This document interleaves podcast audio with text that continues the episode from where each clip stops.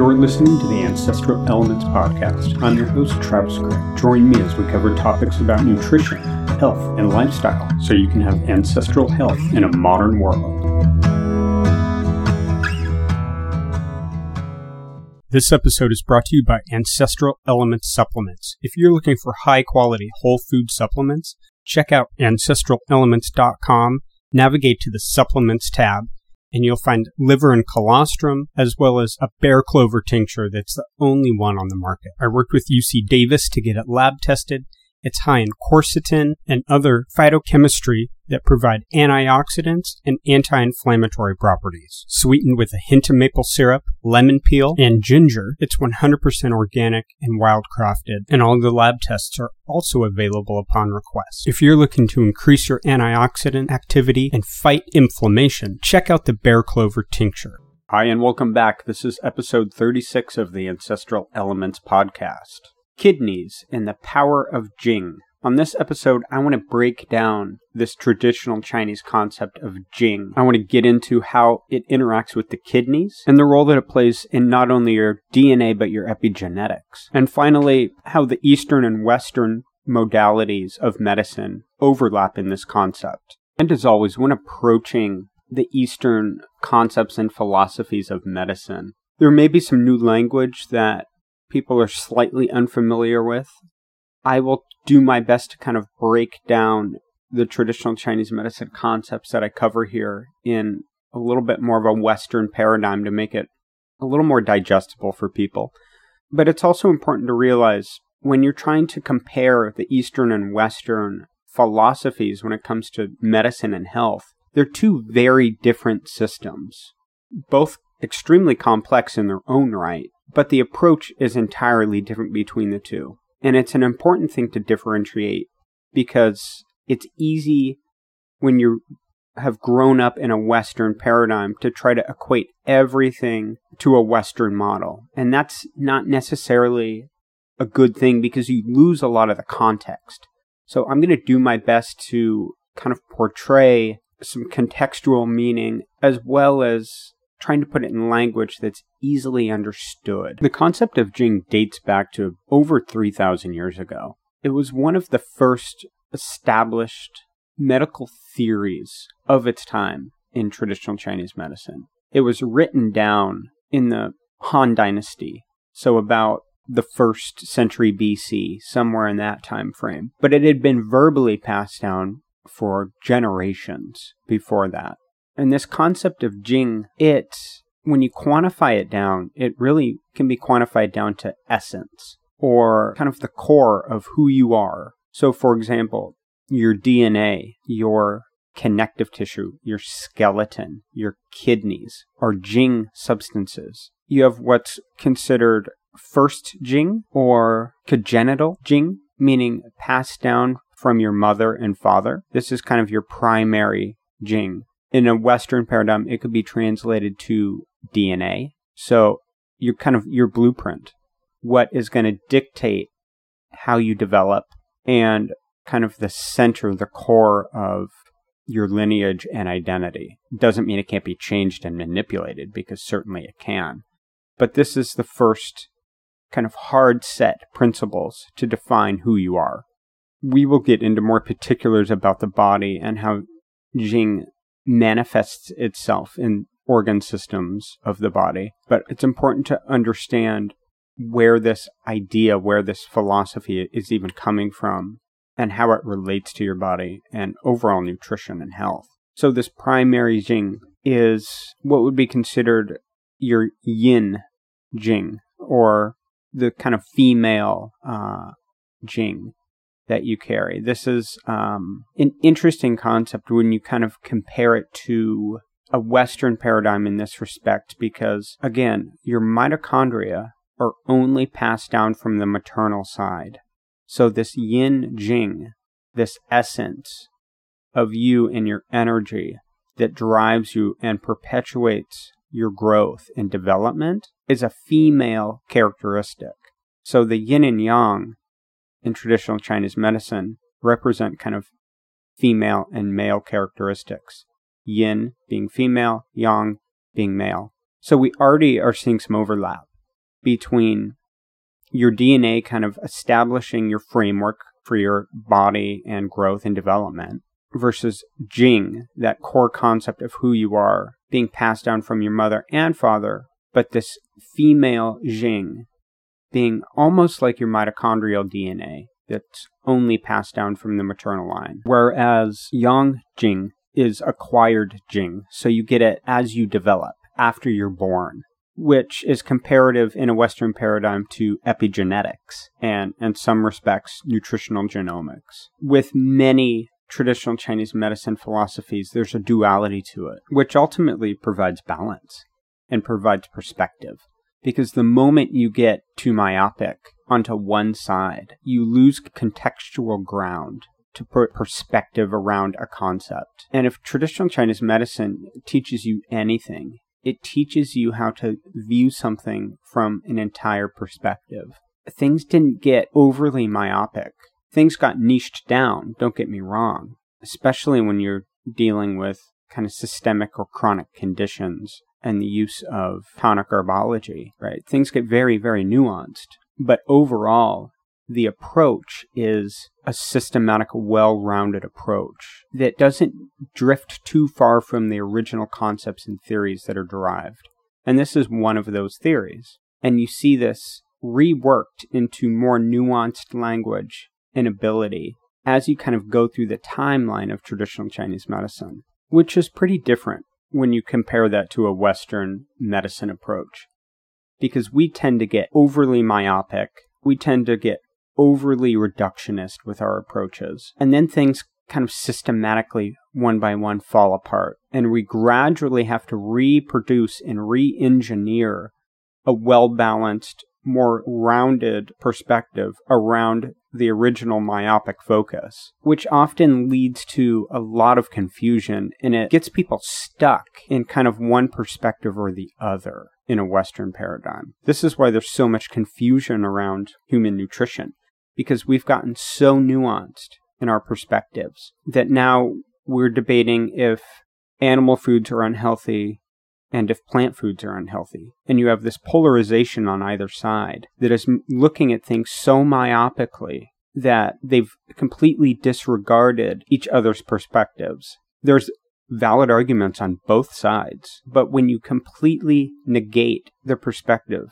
then you lose the middle ground. You lose the picture because you're too focused and too nuanced on one particular side or the other. And traditional Chinese medicine hasn't really done this. At least it doesn't have the history of doing this. They take a center lane more often than not, and then kind of branch out, and there's deviations from the center, not from one side or the other.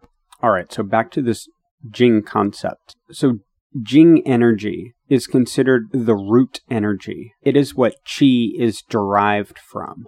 In traditional Chinese theory, the kidneys are responsible for this production and for toning Jing. So the moment you're born, you start to lose Jing. It starts to fade out of your body. Think of it like aging. The moment you're born, you start to age.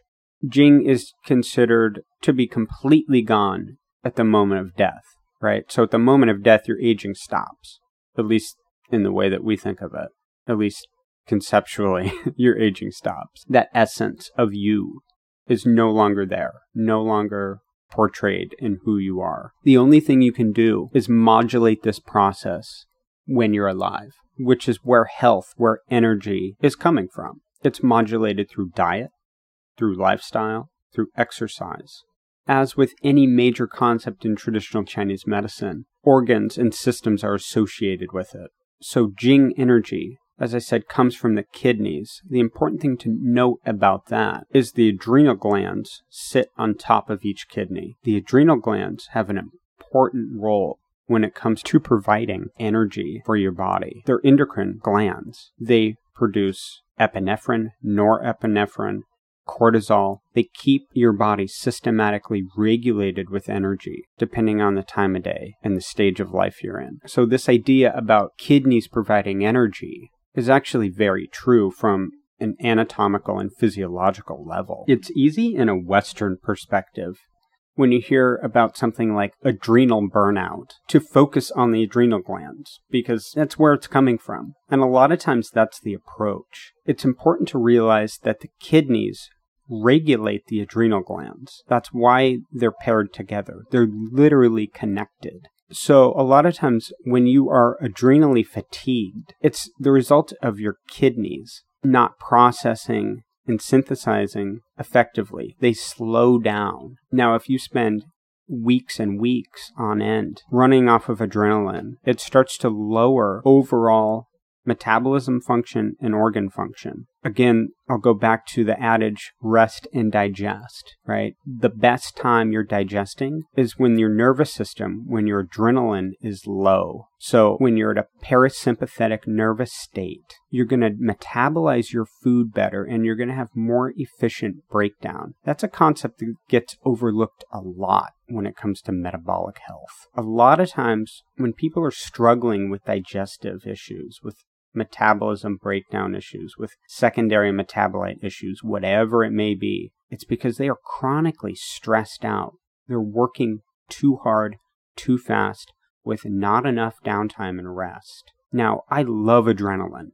Don't get me wrong. It is a fantastic drug. It's phenomenal. My wife and I had to pull an all-nighter just the other week because we had a lot of work to do for an event. And I forgot how much adrenaline feels good. I thrive off adrenaline. It's a place when you've been up for, 24, 36 hours, in that range, where if you're not used to utilizing that adrenaline, and if you haven't learned how to kind of control that and modulate that in that state, it's a hard place to be at. But if you've spent any time in a prolonged period of kind of sleep deprivation, you'll know how to work off that. I'm not suggesting that it's a good thing to do, because it's not, but I've had periods in my life where I've run pretty solely off of adrenaline, and it's an interesting state to be in. Not a healthy state by any means, but it's an interesting state to get insight into your body and into your brain, because your brain is primarily affected when you don't sleep. It's kind of the first thing that you notice. Your faculties don't work well, right? But it's also the nervous system. And then it starts to go to other organs. So digestion is compromised. Other functions are kind of compromised because your body doesn't have enough energy to keep those systems going at full clip. You only have so much energy in a body to use at once. And so if you're running low, if you're kind of running on fumes, it takes a lot of energy to fuel your brain, to have brain power. And so most of your energy is diverted to your brain, which leaves the other systems grasping to catch as much energy as I can. In that time period of about a day and a half where my wife and I didn't sleep, she made an observation that she couldn't stay hydrated. And it was a very good acute observation. Granted, we were working out in the hot sun, and it makes it all that more challenging to stay hydrated. But also, a lack of sleep releases extra vasopressin, which keeps it's a hormone which keeps fluid and electrolyte balance in the kidneys. And if you run off of minimal sleep, that hormone gets released in excess, and it makes it a lot harder to stay hydrated. So if you're somebody who is chronically losing sleep, make sure you're drinking extra water, because you're losing a lot more. And it's little changes like that. Unless you've pushed your body in certain areas, you may not realize kind of the physiology. And not to be too long-winded about, a little bit of sleep deprivation that Marie and I went through, but it's important to realize that when pushing your body to different extremes, you're going to pick up on different physiological aspects that are going on that you wouldn't normally associate with, such as sleep and dehydration.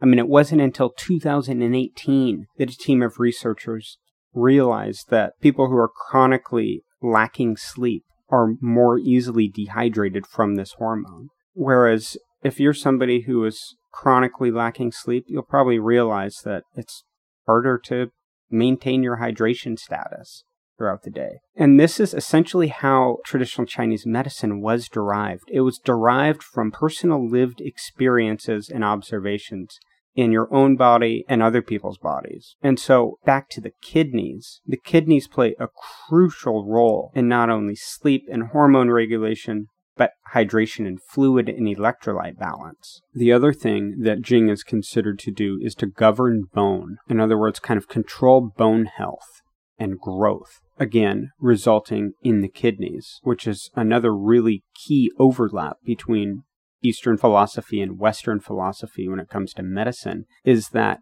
your kidneys do regulate bone.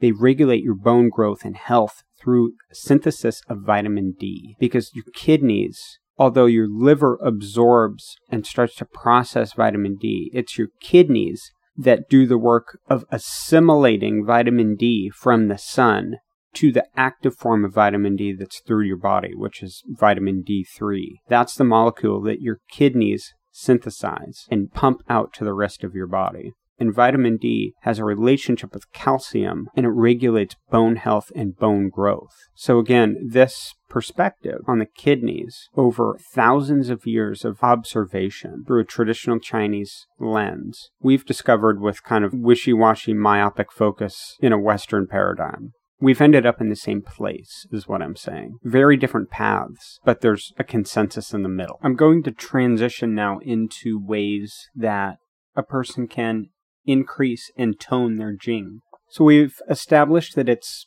kind of ever depleting out of your body. The things that accelerate it are the things that would accelerate any type of disease or aging or sickness. It's a lack of sleep, it's an unhealthy lifestyle, it's poor nutrition, a lack of community, and possibly many other factors. Toxins, etc., etc., etc. So we've talked about sleep and the importance of sleep and how it affects your body not only energetically through the mitochondria and ATP production, but hormonally, and how the changes in your hormonal cascades and endocrine system affect your organs, and in this particular instance, especially your kidneys. So the ways to tonify Jing, there are many, many different compounds that have been established in traditional Chinese medicine to tonify Jing, or to tonify the kidneys in particular. Things like chaga mushroom, ginkgo, astragalus,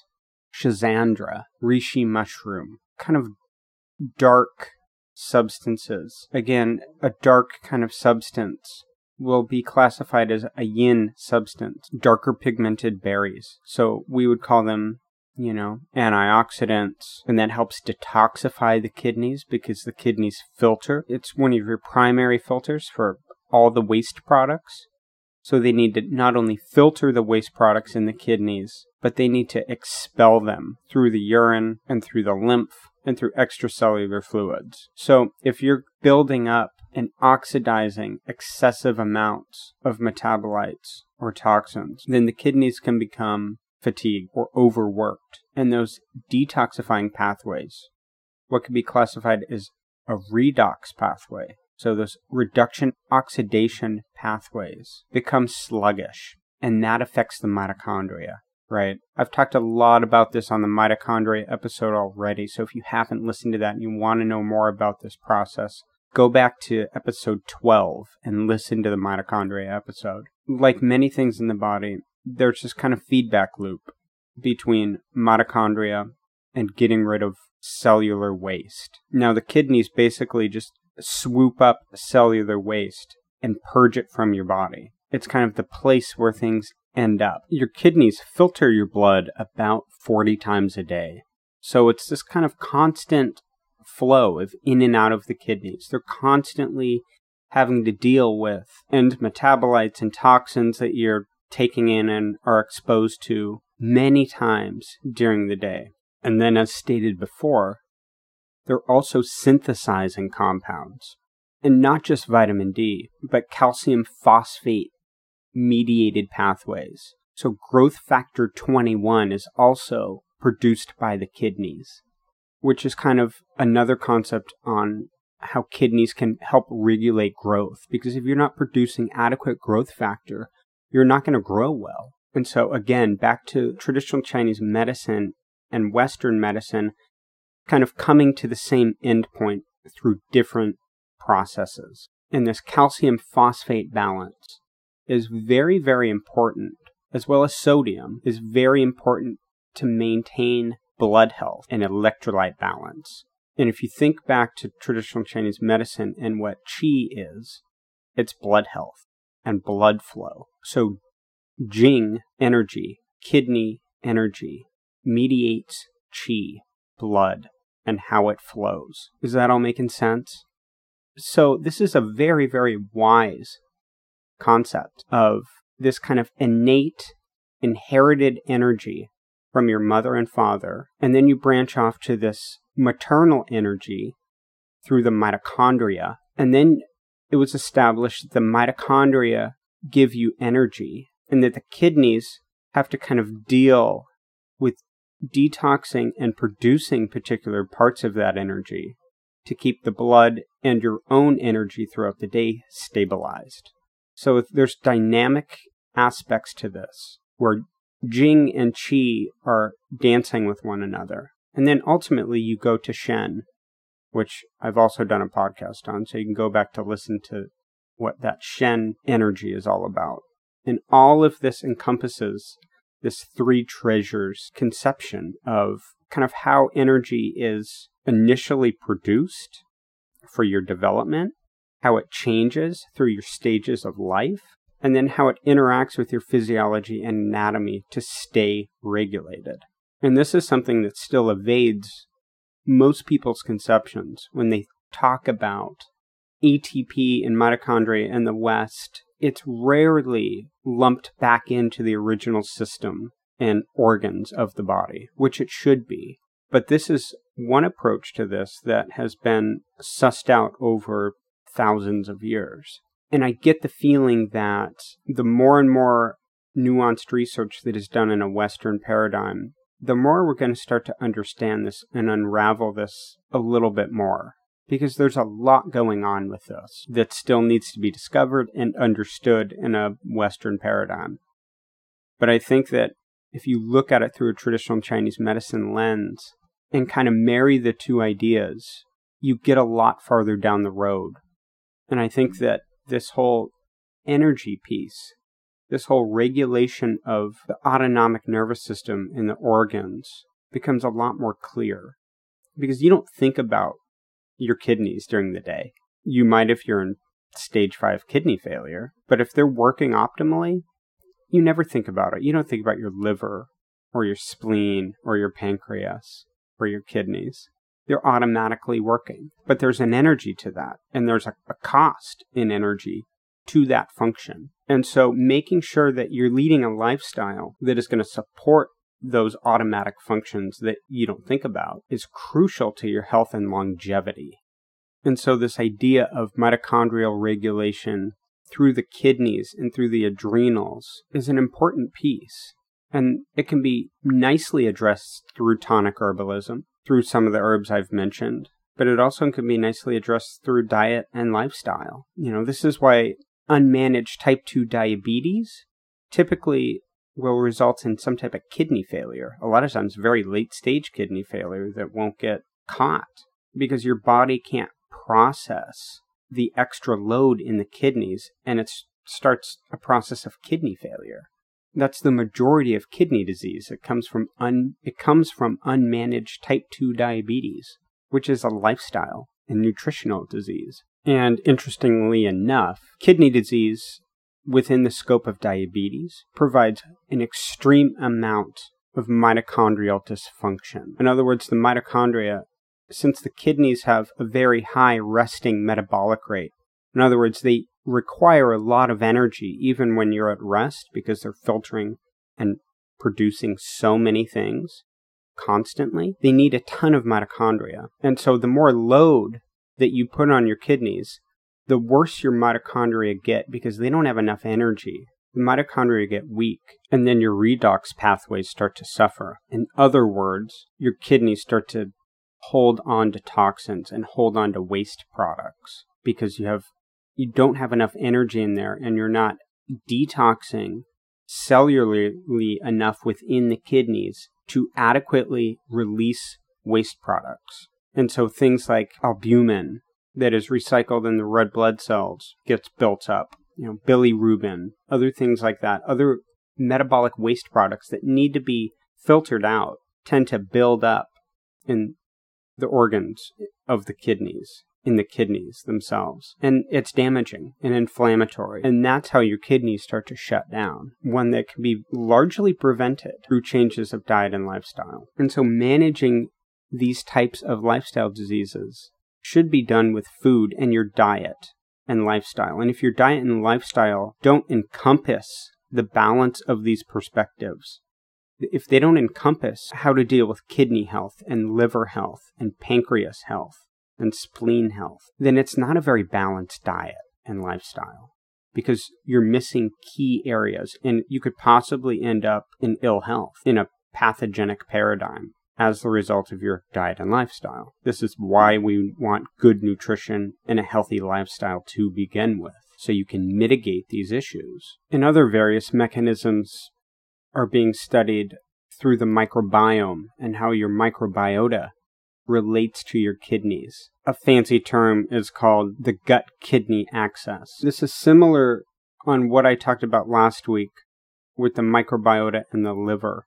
There's a microbiota and a kidney link as well. So if you have dysbiosis in the gut, you can get extra bacteria that ends up being produced and shuttled to the kidneys, what's called bacteria translocation or bacteria transfer. And basically it creates excessive uremic toxins, which is kind of a sulfur, a sulfate, and it can end up causing some pathogenic factors between the gut and the kidneys. And so, like anything, the food that you're consuming and how it breaks down and how the bacteria utilizes it and the viruses utilize it, archaea utilizes it, and the protist species in your gut utilize it, matters. It matters for your organ health. And the problem with this type of research, this very niched mechanistic research, is it's through a very, very narrow lens. And you talk about these different bacteria species or this different makeup of the microbiome, and it's very unclear on what is causing what. And so if you think about it from an organ perspective, it makes it a lot easier. If you think about, I'm going to eat these foods because I know that they are beneficial for the kidneys or for the bladder or for detoxing, then it makes it a lot simpler and you don't have to worry about these complex, weird associations and interactions that are going on all the time because you can't measure every single one and you don't need to. Again, that's why I talk about well-rounded species diversity in your diet because it's going to cover a plethora of all these interactions. The interactions with the liver, with the kidneys, with the spleen, with the heart. All of those interactions matter and they can all end up with pathogenic disease if you don't have enough adequate nutrition and adequate species diversity in your diet. You know, some people's genetic potential is greater than others. We're not all created equal. Some people's Jing is stronger than others, would be another way of saying that. And you guys know what I'm talking about. You have seen super energetic people that just don't seem to stop, right? That have a plethora of energy. And it's sometimes because they're really healthy and everything functions really optimally, and then they have some reserve. Other times, it's people that are driving purely off of adrenaline, and they're going to eventually end up with some adrenal burnout or adrenal fatigue, and they're going to have to rest, and they're going to develop some issues. Stabilization of energy throughout the day is important. You know, if you need a nap, take a nap. But nutrition can be the foundation for this health, for this type of thinking. Use food, because it's going to get you a hell of a lot farther than trying to track down every mechanistic driver possible. And we never will. And we should stop assuming that we ever will, because we're just going to come back to this original concept of maintaining your body through a healthy diet and lifestyle, and that's going to feed the organs well and supply you with adequate energy. And that's really the concepts that are underneath the surface of traditional Chinese medicine. It's interacting with environment, with the seasons, eating seasonally, understanding the relationships that plants and herbs have on the body, and medicines derived from animals and mushrooms and bacteria, right? They chose to seek out a broad approach where they could use corrective nutrition and corrective diets to alleviate pathogenic responses, bring their body back into balance. That's what's important. And you can do it through synthetically derived drugs, but that doesn't bring your body back into balance. All it does is provide a different bridge to alleviate the symptoms. It doesn't actually bring your body into balance. That's why you have to perpetually keep taking the drugs, because it doesn't treat the initial cause. But through food and lifestyle and correcting as you go in different life stages, in different times of stress, it starts to alleviate the need for hard therapeutic drugs, because you can do it through food. And there's ancient wisdom here. And so back to this polarization between nutrition, between plant-based communities and animal-based communities, it's time we meet in the middle. Otherwise, we're going to just continue to drive towards ill health and pathogenic disease, because we're unwilling to look at the middle and to take a whole picture approach and to get nuances on either side, because those are important. But you have to be willing to balance the two sides, to balance the light and dark, to balance the male and female aspects of yourself and of the culture that you're working within. Otherwise, you're going to find yourself in a place of ill health and pathology. And so this Jing energy, this essence within you, needs to stay balanced in order to supply yourself with longevity and an even amount of energy through your life. Because that's the other thing we don't like to talk about a whole lot in this culture, is that when we get into our late stages of life, 80, 90 years old, things don't senesce evenly, meaning your biological senescence. So the way your cells and organs age, ideally would age evenly. In other words, you don't want your kidneys failing way faster than your liver, because that would result in kidney failure and you dying. As you age, you want everything to basically age at the same rate. You want everything to age evenly so you can die quickly. Otherwise, you're going to have a prolonged period of essentially death or ill health that brings you into death.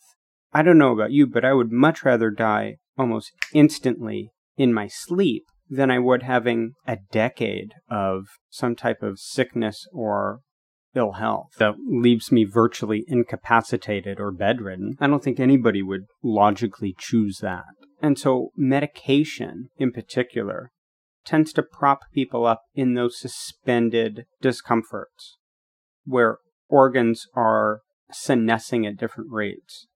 They're aging at different rates. Whereas 5,000 years ago, people would age a lot more evenly, and they aged at about the same rate. There was people 5,000 years ago living until 80, 90 years old, but they weren't in a suspended state of decay, at least not for very long, typically on average. People's rates of decline were much faster at the end stages of life, because they didn't have advanced techniques in medicine and medication to keep them alive longer. I mean, if you survived birth and then through middle age, there was a good chance that you were going to live into pretty late stages of life. I mean, our overall life stage, end life stage, hasn't increased hardly at all since the dawn of agriculture. Our birth rates have dramatically improved, but our late stage life numbers haven't improved hardly at all. Matter of fact, they're starting to get worse. And that should tell you something, because if you've made it this far, wherever you are in your life, if you can comprehend what I'm saying to you, you've probably made it relatively far in your life stage. Then you want things to age nice and evenly. You know, you don't want your joints and your knees wearing out before everything else, 15 years before everything else. That results in having to get a knee replacement. And a knee replacement can result in hips failing, because you don't have proper alignment. And then if a hip fails, you need to get that replaced. And then a lot of times the low back will go out because you'll get vertebral impingement in the lumbar, right? And on and on and on it goes. It just becomes a systematic decline. And so what proper nutrition and understanding concepts of modulating your nutrition based on your needs through plants, animals, fungi, bacteria, protists will help you age more evenly I'm not claiming that it's going to slow down your aging. I'm just saying it's going to even everything out. It's going to smooth it out, which is personally what I want, but you'll have to make that choice. And you should make it as early as you possibly can. If you're in your 20s or 30s or 40s listening to this, you should be taking this pretty seriously, because the sooner that you start, the more evenly your body is going to age and progress into your late life stages. If you've just had kids, you should be thinking about that as they grow up, as you start introducing foods, and as you start incorporating more things into their diet. You should be thinking about these concepts of age, because this Jing energy starts at conception. And the moment you're born, you're losing Jing. And the only thing you can do is to keep it stabilized and even, to keep it toned. Because if you get dramatic spikes, that's when ill health starts to become a major issue. You don't want major spikes of health in your kidneys or your liver or your spleen, because it'll start to shut things down. And your tendency towards death, towards losing Jing, ultimately increases substantially in that process. So I hope all this kind of makes sense. I know it got a bit abstract, but really it's about keeping a diverse diet and understanding your needs as you go through life. And as stress accumulates, your overall nutrition should provide you with adequate balance. Balance in the mitochondria, balance in the organs, balance in the GI, balance in the epigenetics and the DNA, balance in your spirit. If it doesn't, or if you're having to massively supplement your diet, it means you're on an unbalanced path, and one that can be very tricky to get out of the farther you get down that path, because the more things start to pile up behind you, making it far more difficult to backtrack and to get on the right path. This is what the Three Treasures is all about in traditional Chinese medicine. It's about balance.